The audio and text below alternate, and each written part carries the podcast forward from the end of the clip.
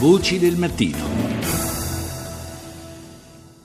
Domani inizia il G7 di Taormina, una riunione che si svolgerà in mezzo a misure di sicurezza davvero straordinarie, con migliaia di uomini e donne delle forze dell'ordine e delle forze armate schierati per garantire la sicurezza dei leader dei 7 grandi paesi che partecipano a questa riunione, tra cui il presidente Trump, che da Bruxelles si recherà nell'isola, nella cittadina siciliana.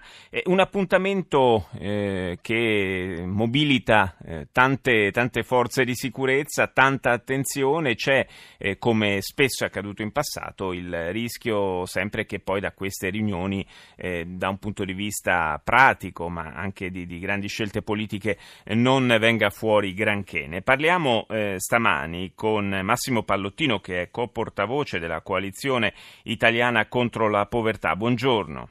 Buongiorno a lei e a tutti gli ascoltatori.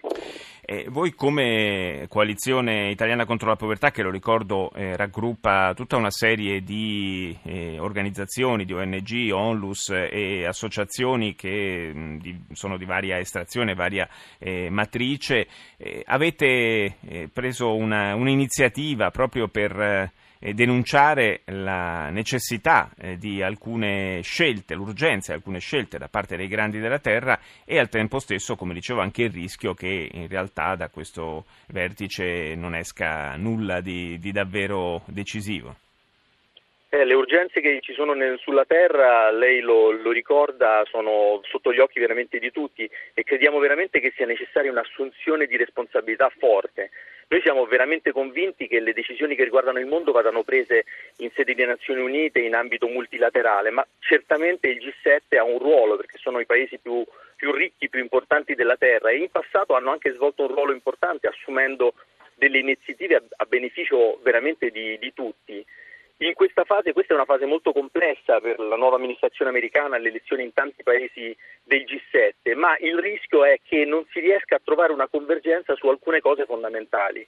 Sappiamo che il segretario generale delle Nazioni Unite ha lanciato da poco tempo un appello per 4 paesi a rischio di carestia. Ci sono decine di milioni di persone che rischiano veramente di morire di fame attualmente nel mondo. E il governo italiano aveva lanciato un'iniziativa sulla sicurezza alimentare. Noi speravamo che almeno su questa iniziativa, la cosiddetta iniziativa di Taormina, ci fosse una sufficiente convergenza. Invece può darsi che non si arriverà neanche a questo minimo impegno da parte di tutti, per non parlare poi di tutti i temi come il cambiamento climatico, su cui sappiamo che la convergenza è tutta da dimostrare. Attualmente, nonostante gli accordi di Parigi, che ci chiedono urgentemente di limitare il riscaldamento globale entro almeno i 2 gradi, se non 1,5 gradi, ma sappiamo anche che alcuni paesi importanti come gli Stati Uniti sono quasi sulla via di denunciare o di attenuare i loro impegni su questo versante. Proprio questo tema, quello dell'ecologia, della lotta al cambio, del contrasto del cambiamento climatico, è un tema scottante, uno dei più scottanti, forse proprio perché il cambiamento di indirizzo dell'amministrazione statunitense rischia seriamente di cambiare le carte in tavola. Il rischio è che magari qualche altro paese che ha aderito al Trattato di Parigi possa essere tentato di fare altrettanto. Questo veramente speriamo di no, ed è significativo che il Papa ieri, incontrando il presidente Trump, certo, gli abbia regalato una copia del Laudato Si, il cui sottotitolo è La cura della nostra casa comune. Questa è una cosa importante, perché noi pensiamo sempre che il cambiamento climatico sia un tema lontano da venire, invece no, è un tema attuale che riguarda tutti noi adesso, ed è necessario veramente fare qualcosa. E poi altro tema che non può essere tralasciato è quello dello sviluppo sostenibile. In qualche modo si intreccia naturalmente con quello ecologico, ma non è soltanto la sostenibilità dal punto di vista dell'ecologia, dell'ecosistema, è anche la sostenibilità umana, dal punto di vista umano, cioè uno sviluppo che in questi anni è stato poco attento, diciamo, alle ricadute sulle popolazioni.